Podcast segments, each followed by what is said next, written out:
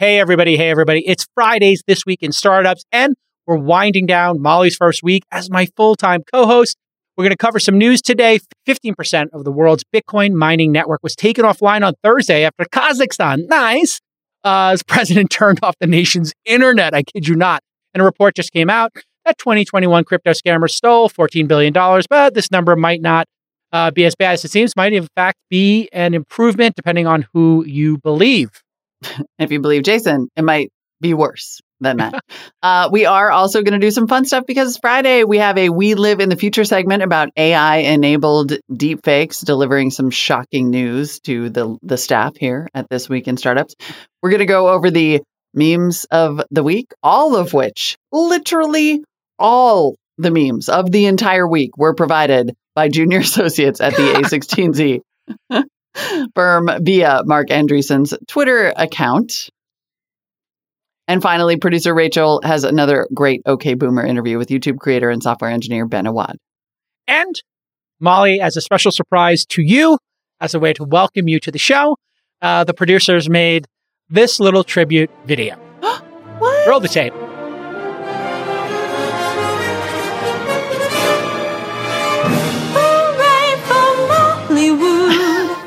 This week in startups welcomes Mollywood.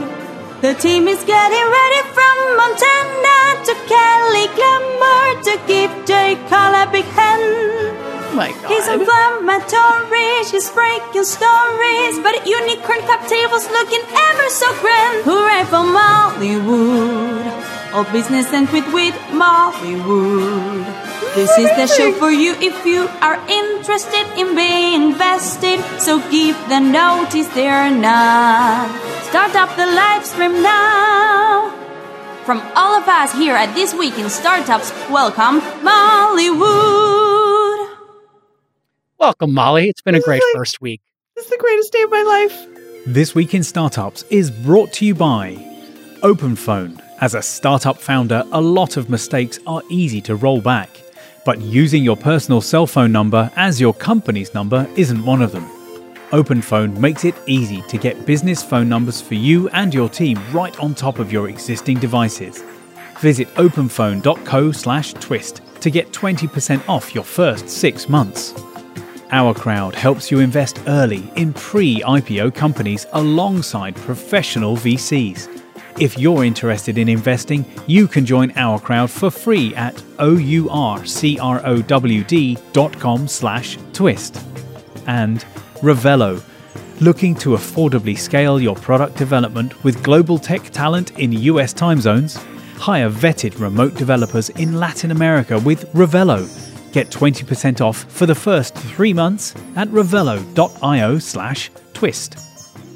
So, uh, what's in the news, Molly? Um, we're going to talk about crypto a little bit and Okay. various disruptions, specifically of Bitcoin and uh, mining and a little bit of scamming. So, the big news this week, actually, which has been sort of under our radar and a lot of people's radar, I think, because they haven't been laser focused on Kazakhstan, which Nice. I'll forgive you. I mean, I'm kind of obligated to, to do one you, of pretty much, those. you pretty much have to. So Kazakhstan has been having all of these protests, and they've been over a variety of things. There's been sort of like uh, income inequality and corruption and autocracy. But part of the protest was also around internet access, and there was a big internet shutdown. Hmm. So that is, you know, your basic global news update. And for our purposes, super relevant because that internet shutdown took about 15% of Bitcoin's total mining network offline. Wait, 15% mining. of uh, Bitcoin mining is in Kazakhstan? Apparently, 18% is Nice. in Kazakhstan. I, I'm sorry. it's It is nice. My country, we make great Bitcoin and goats too. Uh, my wife. My wife, she has a Bitcoin miner. I really didn't want to do it, and I had to. You had I had to. to do it. I'm so sorry to the people of Kazakhstan. It's not our fault. It's not, I mean, it is our fault now, but it's not. Yeah, Yeah. Kazakhstan is the second biggest country for Bitcoin mining. Wow. And then here's the shocker. What's the biggest country, do you think? Well, I would think the U.S., right? Well, it is. I think a lot of people would Sure. have thought China, but of course, But you know, China China, got- basically banned Yeah. it. And so Kazakhstan became the hub, the place that a lot Sure. of miners fled to. mainly because it's got a lot of coal based cheap Oh, energy. God damn it. hmm This So is the not- worst aspect of Bitcoin is that it uses so much energy. I know there's a lot of arguments of why it's you know worth it or whatever, but honestly, like if you've got a dictatorship and you've got fossil fuel, here's a quick way to make money. And this is why like a global economy, we have to start solving these problems on a global basis. We have to get this hash rate down and and really optimize Bitcoin better. Yeah, it's unacceptable. And I don't, I'm just going to head it off now, like I have tried to on every podcast. Don't come to me and tell me that there's a lot of mining that happens with renewable energy. That's not additive renewable energy. You're just replacing, and frankly, you're taking up like land for solar panels that could have been used for something else. Like, yay, with the methane flaring, it's a teeny tiny percentage of the overall Exactly. energy that is used but a cool Bitcoin. one. I think the methane is cool, or like any blow off from any type of, uh, you know, an excess energy, fine. But yes, you're absolutely correct. That is an intellectually dishonest. Uh, it's a dishonest take that. Yep. The oh, we're using renewables. It's like yeah, but that renewable could have been used to take other carbon out, and now you're using it to you know solve math problems. But again, Bitcoin does provide other value in the world. So anyway, don't add us. But um, this did cause Bitcoin to fall below 43,000, I guess, or was it just because the markets were roiled this week with uncertainty? I think a or little bit of impossible to tell, right? Yeah. both. Probably h- impossible to separate a little bit of both, but certainly it's not a good sign when you realize sort of how fragile the infrastructure is for creating this and keeping this this kind of Yeah. Operational in the future. I mean, it's a pretty big deal if 15, you know, what Is it I mean, though? I guess because 15% if it goes the global down, supply chain has come offline and we've seen that disruption. yeah. So I mean, that's the thing I'm trying to figure out is if Bitcoin. The thing I thought was pretty amazing was when China kicked out all their miners, Bitcoin didn't miss a beat, really. Yeah. So I guess we'll find out next week what the situation is because it does seem to recover from these in a couple of days. So that, that I think is the biggest thing that has turned me from, you know, like a Bitcoin skeptic or just like not really super interested to, ah, this feels like a real technological achievement Mhm. that nobody has been able to hack or shut down the network yet. 100%. I That's don't like amazing. What, what's your thesis on why it hasn't been hacked or shut down yet? I mean, I think that is a case where decentralization works. You can have individual hacks and you can have Mm. individual failures, but it's not, no failure is big enough to take down the whole system. That is legitimately the power of decentralization. And then once you have something that's like a, between a one and a three trillion dollar asset class, Mm. it's not going anywhere. Like it's certainly not, there's no, I don't think, scenario in which Bitcoin goes to zero. If anything, I think we just continue to find more uses for it and hopefully make it cleaner over time. Yeah. Um, you know, miners have been migrating to the United States. Now that seems like it could be because we have clean energy here, but it's actually because a lot of coal producing states are saying, hey, come and use our Mm. excess coal, you know, keep our, our economy going with, yeah. That's got to be banned in the United States. gotta be banned. Absolutely, hundred percent. We should ban any carbon for cryptocurrency. That's just ridiculous to be Mhm. using it. It's, don't at me, please. Uh, at Jason is my Twitter handle. Do not at me about this issue. The the environment is worth more than you know people having a more efficient Bitcoin network. Yeah. Um, but you know the Yep. internet, you know, doesn't hasn't been taken down wholesale either. So this Yeah. was a discussion we had about the internet, right? In 93, 4, 5, 6, 7. Oh my God, somebody's going to be able to take down the entire internet. And I was like, you know what? It is so disparate now Mhm. that, yeah, you could take down a section of it. Sure, you could clip the cable going into Australia or Hawaii, but they still have some satellite hookups and other things. And it's just, it's becoming super redundant. So congratulations. Ironically, you can kind of do more damage to the internet now, I think, than you probably could to the Bitcoin network because it think because of, of cloud services. Like we've done this really Yes. interesting thing on the back end where we have centralized a lot of the internet on AWS or Microsoft Azure, We primarily created a single point of failure. Yes. We really We- have. We've created like maybe three. there actually is i've been talking to some startup companies there's going to be a movement of like distributed cloud so imagine Mhm. you could take you know if you're a dropbox you have your um, aws set up but you could also then go to rackspace and google cloud and azure and your own personal cloud and then as Yep. users come in it just routes them to whichever cloud is the cheapest fastest or you choose that i want to load balance you know netflix across five services and i think a lot of these services are starting to do that load balance across services and then you're able, you're not dependent on anyone and they're basically doing it for financial reasons more than redundancy uh, but uh, And a little bit It's of great both. I for mean, the- the, hybrid cloud thing is a lot. You know, people are doing it for security and redundancy and financial reasons, and it is like it's just a lot smarter. A lot smarter. Um, great for the US, though. I think we were talking about China earlier this week. The fact that China is just becoming insular and Xi Jinping, the Mad King, is, um, you know, banned Bitcoin is another unforced error for their economy. Like, if Bitcoin is really inspiring people to create distributed systems and a, a lot of, uh, you know, downstream projects are being created inspired by it or informed by it or in partnership with it. God, that's just like they just got rid of. It would be like throwing the internet out in 1993 or four. Uh, they're Yeah. it's impossible to understand what they're doing. Listen, lots of founders are loosey goosey with their personal phone numbers. They put it in their company documents, they use it for sales calls and more. And that makes things super messy. So you don't know who's calling. Is it a sales prospect or maybe someone from your kid's school? Well, OpenPhone helps you create business phone numbers for you and your team members, and it works through an app that you put on your smartphone and or your desktop, and there's no need to carry two phones like I did for so long. You just pick a number, install the app, and boom, you're done. Here's a feature we love. You know how you can create a shared email for customer support and everybody responds to help at your company name? Well, now you can have a shared phone number with multiple employees fielding calls and texts. My team has been joining OpenPhone and they love it to do syndicate support here at thesyndicate.com.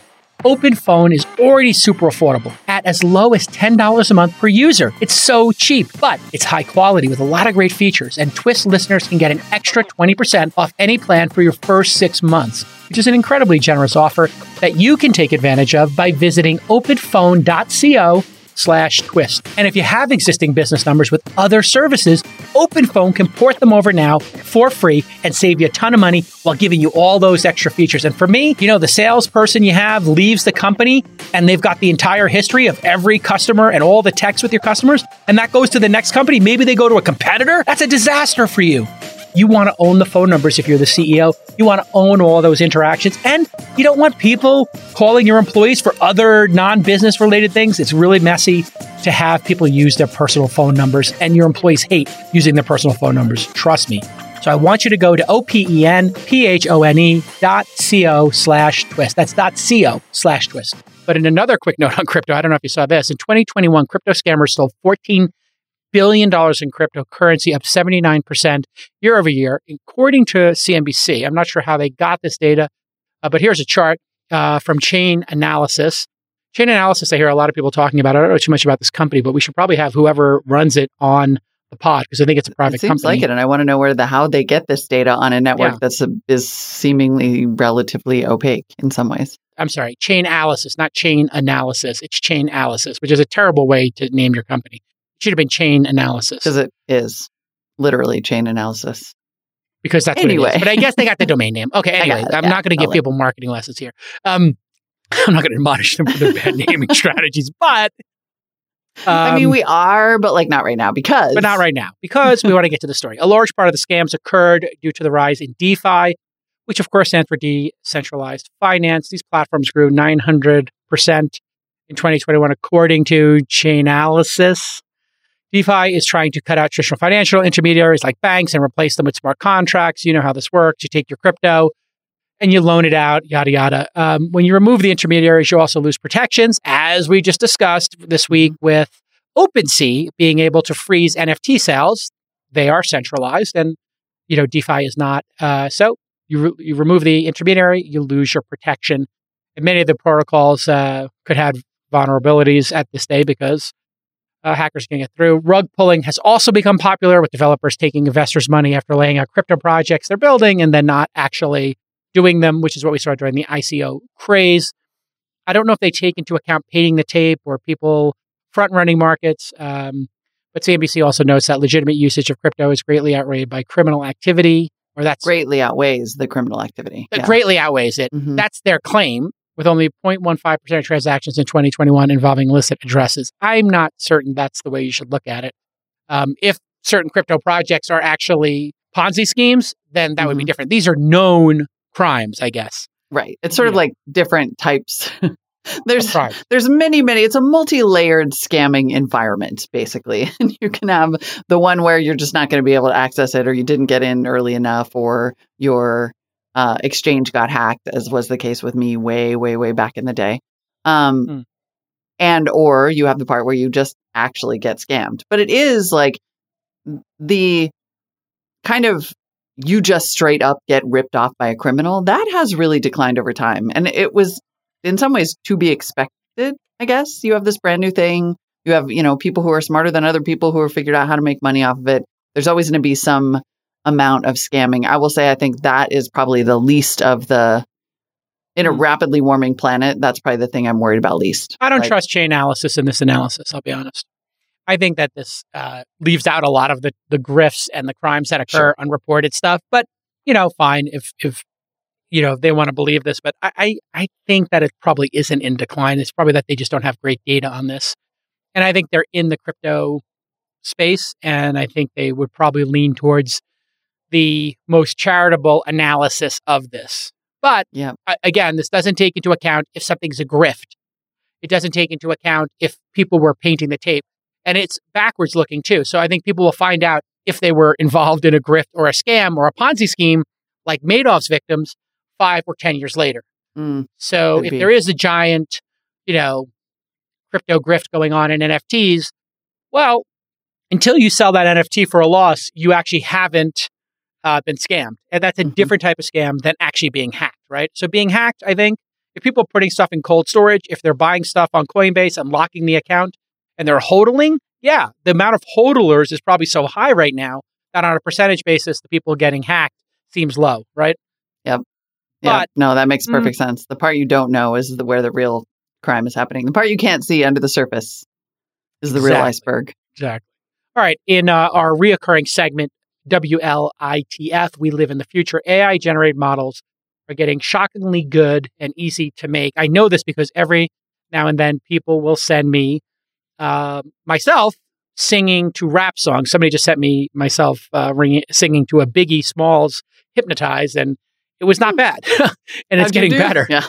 I did okay. Actually, I got to pull it up from somewhere. I don't know where it is, but um, but we talked about this uh, AI generation. I think you talked about it on your former show, Marketplace Tech, Uh, yeah. with Anthony Bourdain's uh, voice in the documentary Roadrunner film about Anthony Bourdain. That was episode twelve forty eight of This Week in Startups.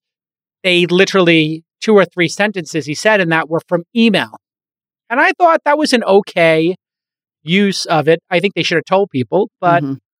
I, I still thought it was okay. Uh, I thought it was actually kind of cool, I'll be honest. Synthesia, another Yeah. startup that doesn't know how to name their company and you'd never be able to spell over the phone, is another company that lets you create AI videos uh, from text in 50 plus languages. They have over 40 pre built avatars and brands can customize their own. Uh, they've raised a little bit of money, $66 million to date. That's not so bad. Kleiner Perkins put in 50 million and there was a special AI video made for the producers. What? All right.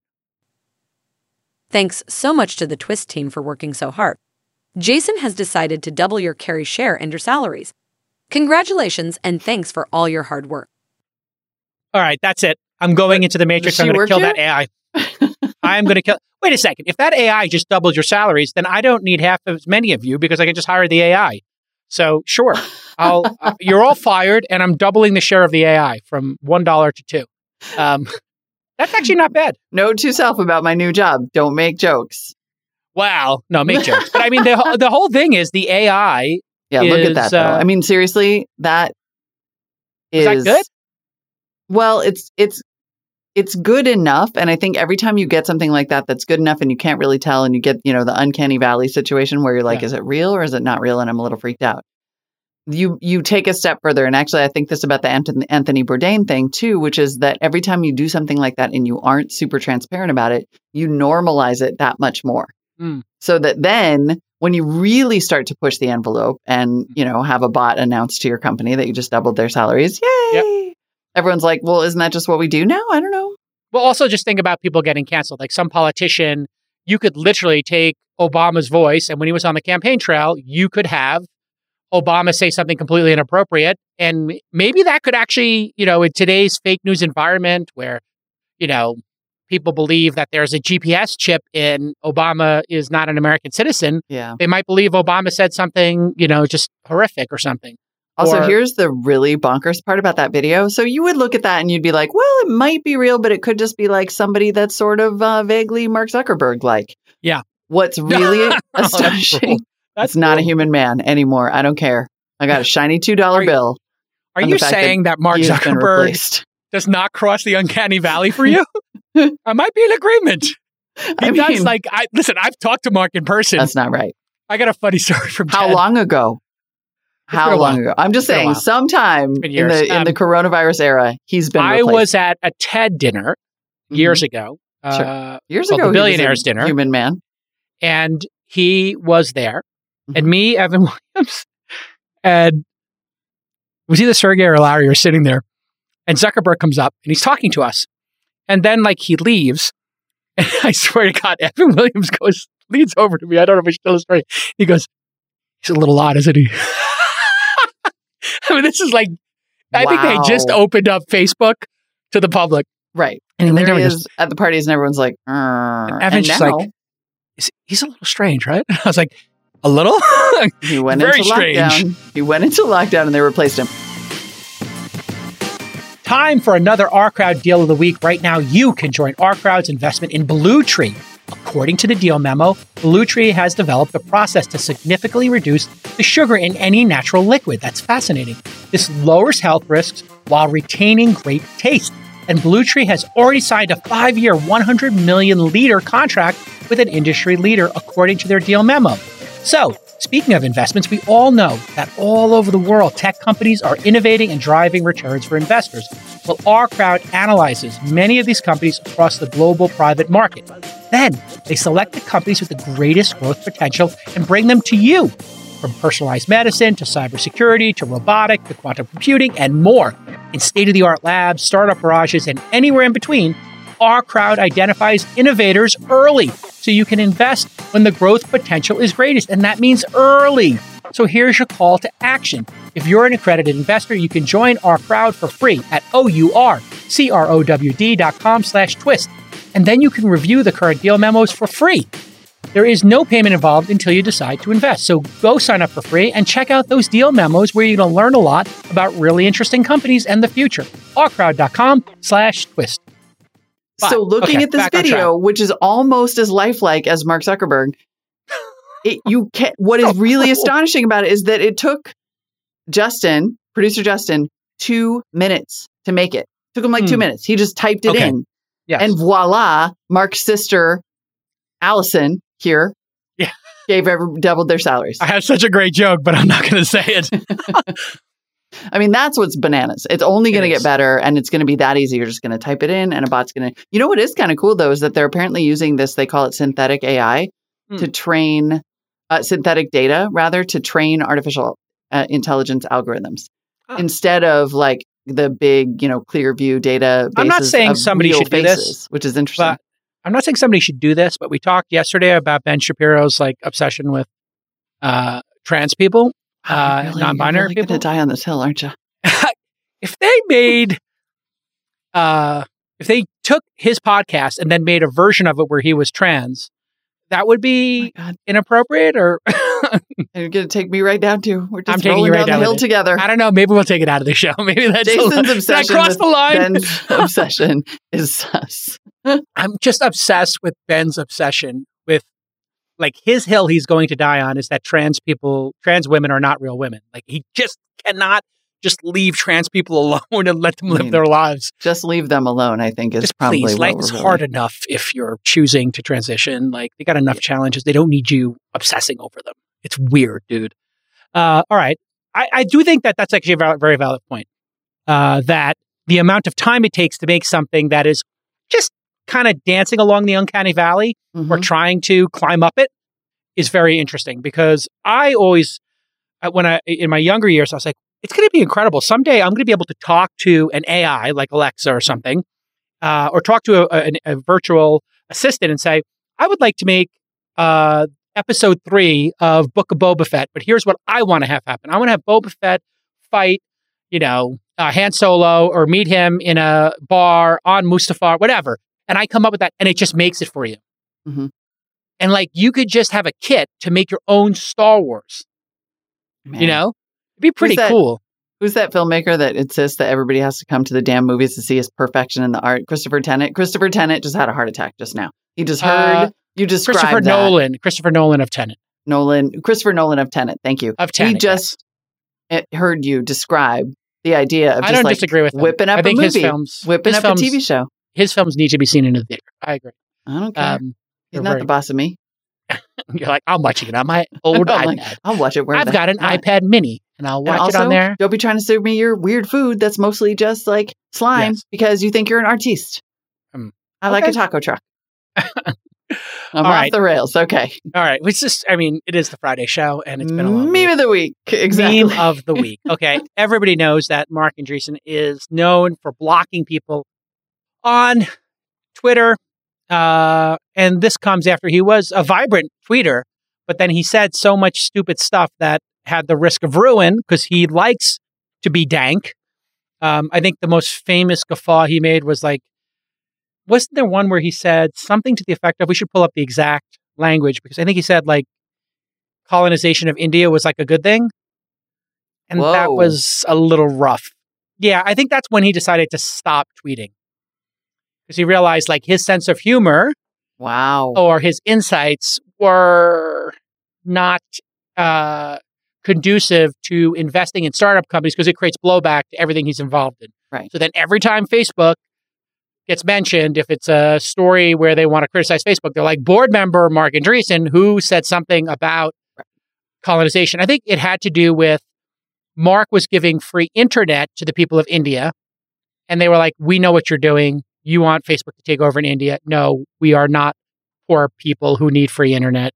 And then Mark tried to come to his defense. So we should pull that exact up because it is relevant to why, for people who don't know, why Marc Andreessen is not involved on Twitter. I think it's because he said something stupid like that. Um, Huh. And then he blocked me after I said that was a stupid thing to say. Uh, You're blocked? I've been blocked, unblocked, and reblocked like m- multiple times. He was an LP in my first fund. We were kind of friendly. He was going to invest in Weblogs Inc.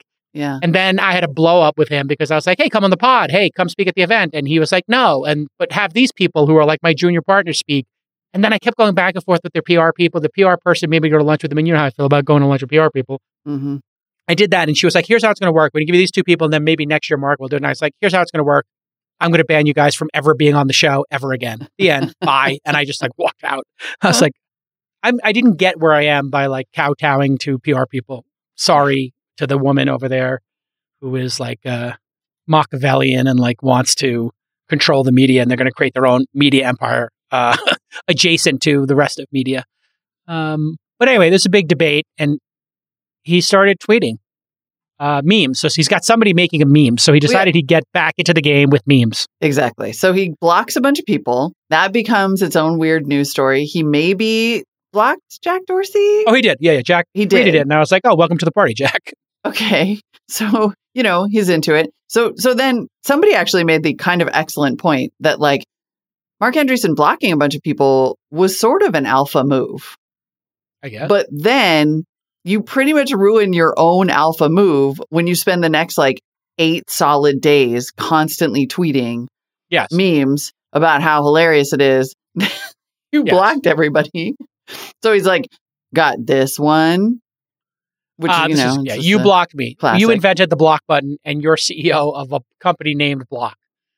Jack uh, changed the name. uh, so see, the lady, Not the hysterical lady is supposed to be Jack Dorsey, and then Marc Cat. Andreessen is the smart kitty cat, with the Yeah. salad. Not not the- a great not a great meme. Not a great meme. Not a great meme. Two and in 10. fact, great first reply.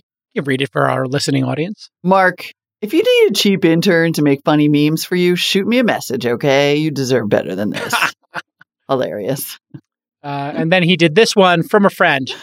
Uh, this is the classic, like stick figures of like everybody at a party, and there's like a, a wallflower in the corner having a drink, and nobody's paying attention to him. Um, and he says, "They don't know I'm blocked by pmarca on Twitter." yes, we do. You Uh-huh. literally can't stop tweeting it, and the people dancing having a good time are like, "We do." I think that was directed at me. Um, Really? perhaps. maybe. Which one are you? The guy in the corner? I think I'm the guy in the corner who's like wearing mm. it as a badge of honor because I always talk about it, and people are like, "Oh, don't you care about your relationship with Marc Andreessen?" And I'm like, "No." It's Like that's one of the great things about our like, industry yeah, is like know, Jason. I don't need Marc Andreessen to be successful. I invest before he does. He needs me because I can bring companies to Sequoia or to Chamath or to Sacks before he even knows they exist. So he should be nicer to angel investors and early stage investors. He's a I'm weirdo. like- I'm a little, I know, I feel, I, I checked when this was Mhm. all happening and I was like, well, I'm not blocked. Hmm. B- because honestly, Give why would I be? I have literally no value to this person Yeah. either way. But now I'm like, oh, maybe this is my chance. And then would that be like a badge of honor? It kind of is. Being in the like- block club is pretty good. It kind of is. It's like when we got all excited that Taye Diggs had followed us on Twitter, but it turned out he just followed everybody. Maybe that's what it'll be. By the time he gets around to blocking me, he will have just blocked everybody and it won't be any fun. Anyway, he had a whole series of these from a friend, Yes, they're, which and they're just terrible. made it feel even more boomer. And then all of them were just awful. And it was like, you know, it's like a happy raccoon, bad opinions, verbal abuse, awful takes, and bla- embrace blocking. Here's my favorite. Yeah. Logan Bartlett, who is funny. This is funny. He's actually funny, as opposed to Marc Andreessen, who is weird, just weird. Um, it's truly remarkable to see one person both invent the browser and kill the meme in just one lifetime. I mean, that's like, Oh, that's great. I mean, That's well done. Logan. Well done. So and good. then Zero Hedge, Twitter hero, Twitter user Zero Hedge pointed out Yeah. a very funny fact about Marc Andreessen's account. Looks like P- at pmarca has blocked everyone on Twitter except Elizabeth Holmes. Who's following? Following Elizabeth Holmes. Uh, fantastic. Amazing. Praying for Exits, uh, who was on episode 1348. I don't know if you heard that one, um, but we did a voice masking for this uh, meme account to be on the show. It's pretty entertaining. Uh, he did an AMA on his Instagram story today and chimed in on the pmarca situation. Tired yet of Coneheads blocked memes? Little sensitive much? Uh, Conehead being like the Coneheads on Saturday Night Live, Mhm. uh, and Marc has, uh, I guess, an egg shaped head, I think, uh, is, I guess, the joke. I think he's having fun as he should. I just wish he would let someone help him because he could easily become VC Elon if he felt compelled to. Yes, he could be better at It's Twitter. a slippery slope. It's a slippery Yeah, slope. you got to be careful. I think as an investor, you don't want to go there um, Yeah. because it blows back on your companies. Like if you're the CEO of a company and you want to be, you know, sharp elbowed, the problem is, uh, you know, if you get too sharp elbowed like that, uh, it can blow back on the companies, like it Mhm. did on Facebook. Yeah. Yeah, I mean, I think that's a fair point. It does make you. I mean, I thought his account. I, I honestly, sincerely had a moment of wondering if his account had been hacked when I saw Hmm. how many of those from a friend things. Yeah. there were. Like, I, I am. I hope that was some sort of overzealous intern. But if not, then he's got too. That's too much time Hmm. to be spending on this thing. Uh, yeah, but he doesn't do boards anymore. I don't think. Um, so I think he like, and he's got all his partners doing the investment. I think he just is like the figurehead now. Yeah. But I don't know. Uh, Uh, this one was interesting from Jane Manchun Wong. Yeah. This is her block list. She's blocked 513,000. wow. people. I think the way she did that was with these block lists. Are you aware of block lists? no. So there's a feature that they made uh, called block lists. So I can take my blocked accounts, export it, and give it to you. Mhm. And so if you are on the left or the right and you don't want to hear from the other side, you can export block lists. And they made a bunch of Blocklists of people who were sharp elbowed. Um, I was on one of them weirdly. Uh, and uh, somebody like uploaded and they're like, I don't see you anymore. I'm like, Are you, did you upload a Blocklist? Like, yeah. I was like, Which one? And somebody, um, actually, I think it was Wil Wheaton had put me on his block list for some reason. And I was friendly with Wil Wheaton, which was weird. Um, but he blocked me at some point because I said something that he didn't agree with. And then he went back, was like, if I blocked anybody, I was blocking a lot of people at some point in time, and you don't want to be unblocked, let me know. So, um, but I don't know how you let somebody know if they're blocking you. Uh, I don't know. Yeah. All right. Huh. So, uh, But clearly, I need to up my game in this department. So, and if you don't know Jane Manchun Wong, she is the one who reads the source code and finds little tips as to what Twitter might do next. So it's a very cool account for you to follow.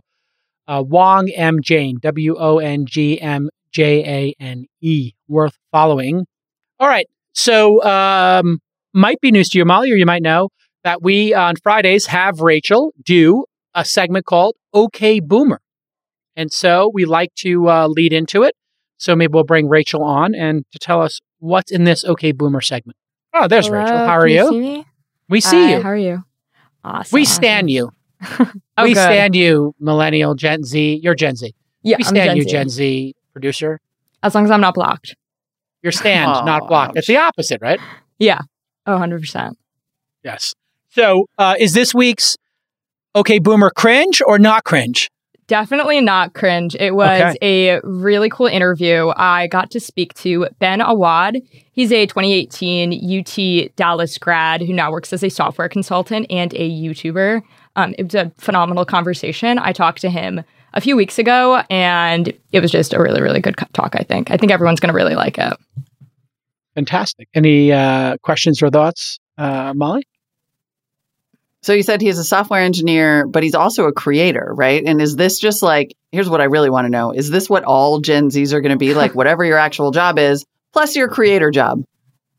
I actually had this conversation with him, and I think it's really interesting um, how so many people are building in public now, and that isn't necessarily stuck to the startup community anymore. I don't think you necessarily need to be building a startup or building something that um, you want to put on your college essay to uh, be a creator. I find that a lot of people outside of like the startup community are doing this, not just um, I don't know if this makes any sense, but when you go through like your TikTok algorithm on mine, I am constantly seeing people that are like developers because it's like learning you. And I think in Ben's case specifically, that probably happened to him where he just started feel like getting fed all of this information. So we're definitely seeing like an influx in people creating outside of just uh, the startup community in public. No cap, no cap. I like the lingo. I can't, I can't, I can't. Was that too cheugy? Was that cheugy or not? that, that wasn't. Ch- That was cringy, not cheugy. They both. I think it's with cheugy. I think totally different. I think I think Live, no laugh, cap love. means I'm cheugy. I will. I'll give you some cheugy. oh Sheesh. no, the Uggs are in. Are they Uggs back? are in. Uggs are Yay, totally they're in. Emma Chamberlain. anymore. Yeah, Emma Chamberlain was wearing them, so they're in. Oh, thank She's God. She's like the the it girl. Get her on the God. podcast. Emma Chamberlain, if you're listening, please. All right, bet. All right, let's go to the interview. bet. If you're looking for really qualified international developers without the crazy time difference, or if you just want to scale product velocity without sacrificing quality, Revelo is the answer. Revelo is a talent platform that matches you with vetted full time remote developers in Latin America who work in the US time zones. This way, you don't have to stay up late or not communicate with your developers. These developers are more cost effective compared to hiring in the US, and your engineers are going to collaborate with you in real time. You'll get matched with vetted candidates within three days. Compare that to the three to six months it takes to hire a developer if you're lucky. And after they find the talent for you, they handle everything else payroll, taxes, benefits, etc. So you can hire internationally without the logistical overhead. And trust me, there's a lot of overhead when you hire international folks. You want to make sure that you're paying them correctly and taxes, all that stuff. So, Revelo's engineers are full time and embedded in your team like normal employees, and they're proficient in AWS, Rust, Ruby, React, Python, Node.js, and more. They've got great customers, including GitHub, Foursquare, Carta, Indiegogo, and Kickstarter. So just go to revelo.io slash twist and mention twist to get 20% off your first three months. Plus, they offer a 100% risk-free 14-day trial period. If you're not satisfied, pay nothing. So head over to E R-E-V-E-L-O dot I-O slash twist and mention twist to get that 20% off. Thank you so much for being on today's show, Ben. So, Ben is a 2018 UT Dallas grad who now works as a software consultant and YouTuber. He has more than 367,000 subscribers on YouTube, 760,000 followers on TikTok. And I think I actually found you on YouTube, even though you um, have been taking TikTok by storm. I absolutely love your video handling the business side, which is just a bunch of jokes about tech and like pitching startups. And my favorite app of yours has to be the dating app for programmers, where users swipe on each other's code rather than photos. And before you came out with more of the comedy stuff, I did watch some of your tech videos, but I didn't really like put two and two together until TikTok. And I realized, wait a minute, the Ben that I watch coding interview uh, content about is the same Ben making the jokes over on TikTok. And that video was coding interviews are broken. And I actually think you have more than like 1 million views on that video now, which is absolutely incredible to see. I found that video when I was going down a rabbit hole with Tech with Tim videos. I don't know if you know or watch any of his videos, but I absolutely love him. And one of the comments was coding interviews are like school tests. They both both make you memorize stuff you will never use. And I think that is a great place to start if that's okay with you. I'd love Yeah. to start talking about the next generation of software engineers and do you think there's going to be a change in how the next generation of software engineers are interviewed? I do, but I think there's going to be like a split. So there's going to be like the top end, like FANG companies Facebook, Apple, Amazon, excuse me, Meta, Netflix, Google, right? I don't think they're going to switch up that much. And the reason why is they don't really have any incentive to switch it up right now. They have so much demand that they want to make it as hard as physically possible. And they just like to get the cream of the cream of the crop. But in my opinion, like at like when you get outside of those companies, we're going to see more and more companies like switch it up a little bit. Cause one thing you have to realize is like what you do on the job and what you're tested in the interview happens to be very different. And so more and more engineers are just like, yeah, I'm just not going to interview at the companies that ask those questions anymore. So if you if you're a company who's having trouble hiring, part of it could be the interview process is testing for the wrong things. Because you can have senior engineers that are great at their job, they just haven't studied algorithms in the last 3 years because they didn't need it for their job. hmm And so now they're going to study LeetCode to go get their job. It makes zero sense. What happened to all the experience they had? You should be hiring them for like the job experience that they have. Um, so I do think there's going to be more people switching over, and I think it's already happening. I think there's less, um, but they're still going to exist. Five years from now, they're still going to ask them. And you know what? You as a software engineer just have to decide: is the company I really want to work at worth it for me to grind, you know, algorithm questions? And sometimes the answer is yes, because like the compensation package that you know these big companies give you that ask those questions are fantastic but there's tons of other companies that are fantastic as well that don't ask those questions so yeah that's my two cents Which one do you think that Gen Z is more interested in? The flexibility of like the startup culture and um, kind of like the coolness right now, I feel like that it has, or the compensation that they know big tech is, dri- is driving? i think we're they're gonna be they want both. Like different people want different things. And they're just gonna like i don't think you can say gen z as a whole is gonna want startups more. But also the thing is startups pay a lot of money now too especially if you get like the like mid tier that are like around 100 employees or whatever. Like they pay really well too. I would say like the like fangs a little overrated and like how good they are in the sense of there's tons of other companies that are don't have the fang label um Yeah. that pay very comparable um if not more. Um and they you know just don't have the name recognition that fang has. Uh, with that said like yeah i think like personally i'm more interested in working at startups in general than i am working at like say as like a google just personally because i just like smaller companies and smaller teams. Um, and I think some Gen Z is going to be like that, but some Gen Z, like you have to realize, like still to this day, like as a computer science student, like at least 50% of them are like studying and wanting to go to like a big fang company. Like I don't Yeah. think the culture's gone. The culture's there. There's a reason why you just like fang, fang, fang. That's all you hear. and you know, they're a great place to work. Like if you can get in, you should go and you should work there. Like why not? Like then you can work anywhere too.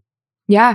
Well, and speaking of, I mean, working anywhere, again, you had a video online that talked about moving to a boring place. And I think you said that was Tennessee. And you tried Yep. out like LA and New York City, and you ended up in Tennessee. I guess this is like a two handed question that I have for you. Number one is probably do you think younger software engineers are really pushing for like this remote work, or do you think they do want to go back to that culture that um, lies in Silicon Valley or New York City where they have ping pong tables in the offices?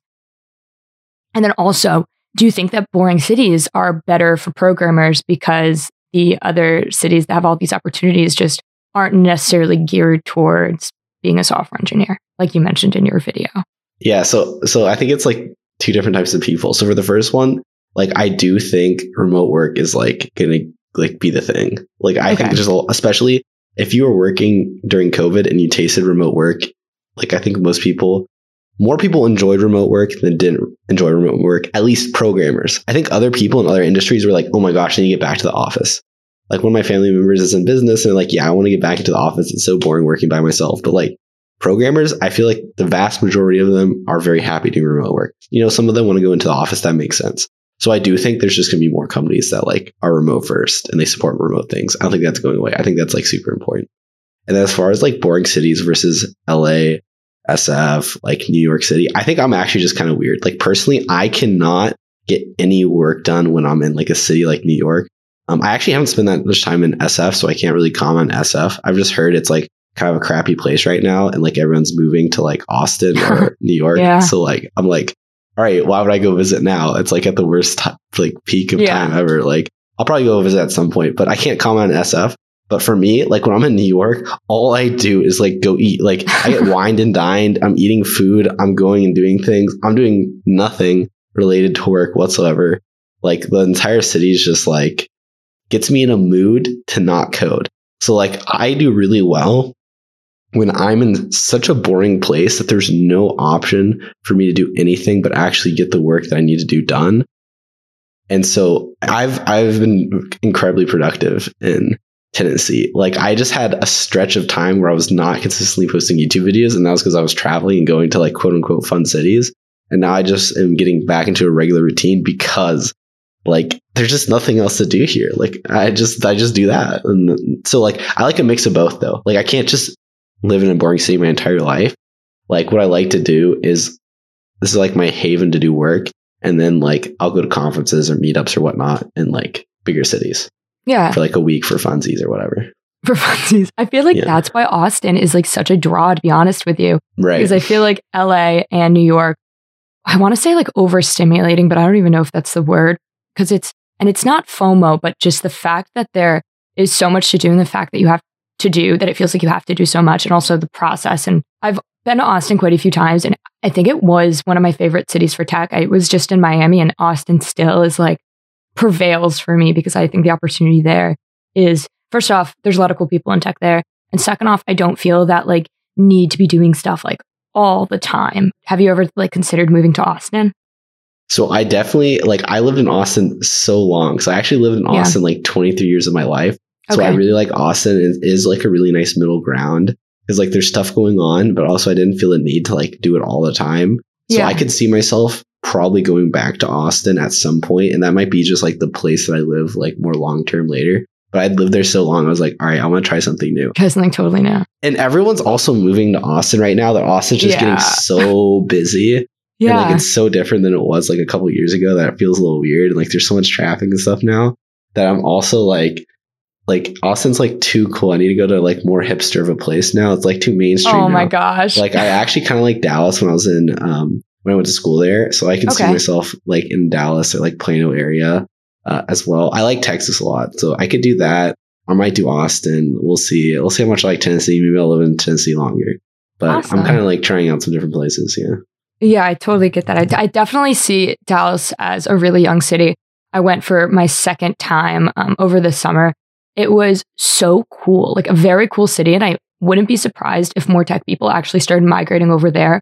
I was also looking at rent, and the difference in rent is like astronomical, but there are still a lot of young people in Dallas. Like it's so surprising um, to me that more Right. people aren't moving over to Dallas during this whole, I don't know, I want to say work from home movement but I guess it's not even a movement anymore because everyone's kind of just been doing this for like two years. How did you start even putting content up on the internet? Because I don't know of many. I feel like the people that I watch that are young, our generation, um, YouTubers that deal with tech are very few and far between. There really just aren't that many. Like I mentioned, like I think Tech with Tim is probably like one of my the people that I've been watching the longest, and I really can't name that many other people in his genre and your your genre that are taking over the space. So why did you decide to start creating content over on YouTube? So I have like a really weird origin story because when I was 16, I took a Java class. This was like my first intro to programming thing. And I tried it. I did pretty well at it. I liked it. And I wanted to kind of start making things that I could actually use. Mm-hmm. Because like I got like the abstract concepts on paper, but I was like, all right, this is no fun. I want to actually do something. And so what one of the things you could do with Java at that time was build Android apps. And I had an Android phone. So I was like, okay, I'll build some Android apps so I can actually like get something on my phone. And for whatever reason, I decided to live stream myself on Twitch making an Android app. I don't know why I did this. I can't tell you, but it happened I think I might have been like 17 or 18 at the time when I actually did that because it like took me a little bit to actually learn Java to even be able to like open Android Studio and do that thing. But I streamed myself on Twitch and it's a terrible stream, by the way. Like, this is somebody who has no idea what they're doing. You're literally watching me for like two hours, just like Google errors and like get no progress gen whatsoever. So terrible content, not a good stream, but I did it. And I did it for like a couple times. And then I posted it on YouTube, uh, just like the recordings afterwards. And then I didn't Yeah. look at it for like a year. Right. And Oh then my I came gosh. back. Uh, maybe I was like 19 or something. I don't remember, but I looked at the my YouTube channel and that video had gotten 10,000 views. I was like, holy crap.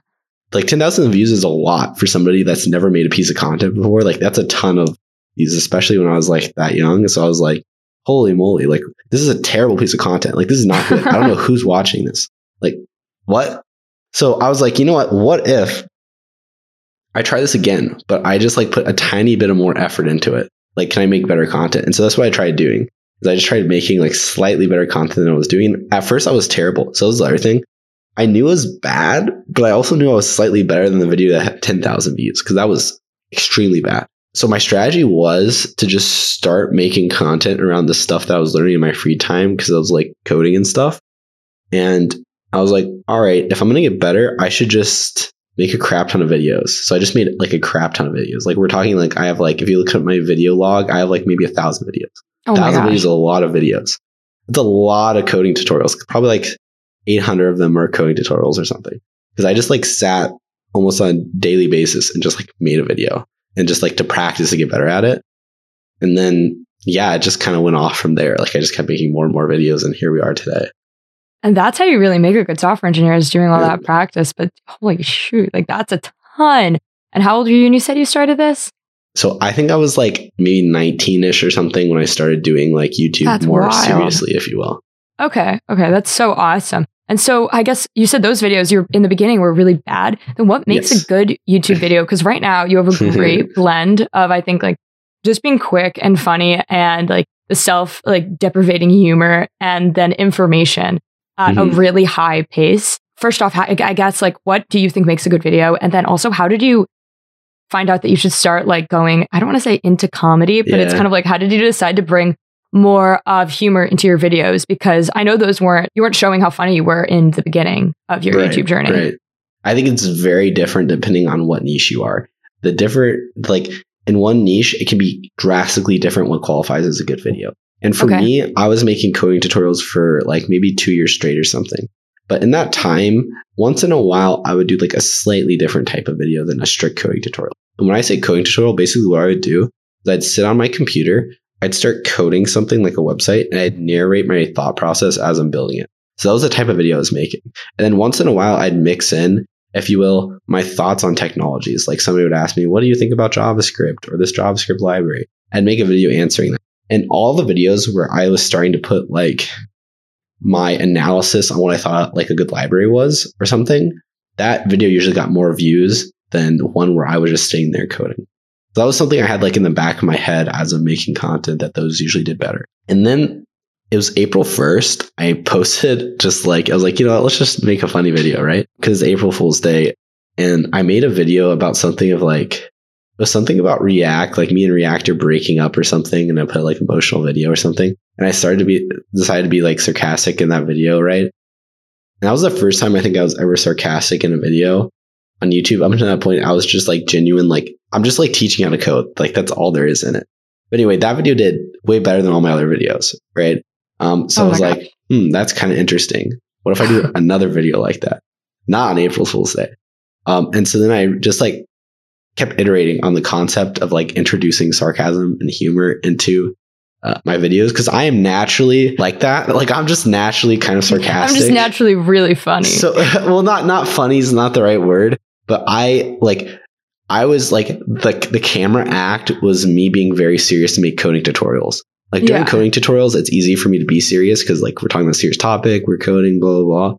Uh, but also, I was like basically not showing a side of myself, which was the sarcasm bit. Like when I started doing that, like it was they liked it, so I kept doing it, and like here we are today. And then what I think it makes a good video is like a mixture of like one also I think like how concise you th- say things. So okay, this, this is my basically my template for making good video. This is what I like to put in mind. So one, some like form of humor or sarcasm, if you will. Two, being concise, not putting like fluff. With that said, there's some fluff that you can put. You have to you have to know what fluff is okay and what's not okay. But I like to be in general pretty concise. Um, and also, I think one of the most important things on YouTube is picking a topic people care about. You can make the most interesting video ever, but nobody cares about your topic. So I would say, okay, there, there's, there's like three things. As a YouTuber, there's three things that you can do. Well, any type of content, but this is how I think about YouTube. There's three things that how you can improve. One, the like quality of your actual video. So that means maybe like the video itself, um, how you talk, your mannerisms, your hand motions, blah, blah, blah, blah. That's, that's one element. And that's like, you can t- tell how well you do based on watch time. That's the analytic you look at. Then you can see if the topic of your video is good based on the title. So if you're picking good titles for your video, that means you're picking good topics, and that's through the click through rate, that and the thumbnail. So if you're picking an interesting topic, that helps you so much. Like you can be a boring person, but you're talking about interesting topics and you drop some hot takes. That that also helps is like I'm just like kind of opinionated. It turns out being opinionated on the internet's kind of helpful. And then lastly, yeah, thumbnail. Thumbnail, title, and content. Those are like the three things. You just like hone the thumbnail, and I'm terrible at thumbnails. So I actually, I don't think I'm good at thumbnails.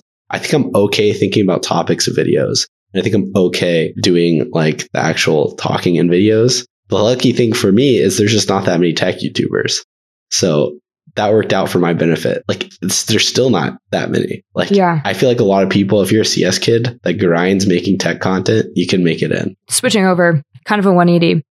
But we had a question from another producer about design trends um, in the software engineering community, engineering community in general. Do you see any designs that are popular right now between engineers that just haven't hit mainstream mainstream yet? I okay, so I'm maybe like the opposite. Like I know people are like like a certain thingy bobber, and like it may not be the thing that everyone's using, and it's not mainstream, and they like pick that and they like grow with it, and they like think everyone should use it, right? Mhm. Um, but for me, I happen to just be using all the hype technology. Like, unfortunately, I happen just to be a mainstream person when it comes to like technology right now. okay. So I actually use what's called the Hypebeast stack because the Hypebeast stack just happens to have all the hype technologies. Okay, So it's I called use- the Hypebeast stack. It's called the Hypebeast stack, and the Oh, Hypebeast yeah. stack includes TypeScript, which just happens to be the most like is growing Yeah. popularity in JavaScript. Node.js, React.js, which is the most popular React framework, uh, and then PostgreSQL, which is probably like one of the most popular databases. And then I like to use GraphQL, which is from Facebook, which is quite popular. You could say maybe that's like a little bit of an underdog, but not really. Like, so I, I, so one of the things why I, I happen to like these too is the communities around them are really good. And sometimes smaller communities are good, but there's just not as many resources. So it Yeah. just happened that I liked all the most popular technologies. So I happened to run with them. But if I didn't like them, I'd be using some other stuff. So like, just like to throw out a name out there, like I do like making things with Svelte, which is just like a smaller front end thing that like you could say competes with React. I'm a fan of it. I enjoy using it. It's great. Okay. I also just like React better. And that happens to be the mainstream one. I heard you're like Yeah. a huge fan of React, actually.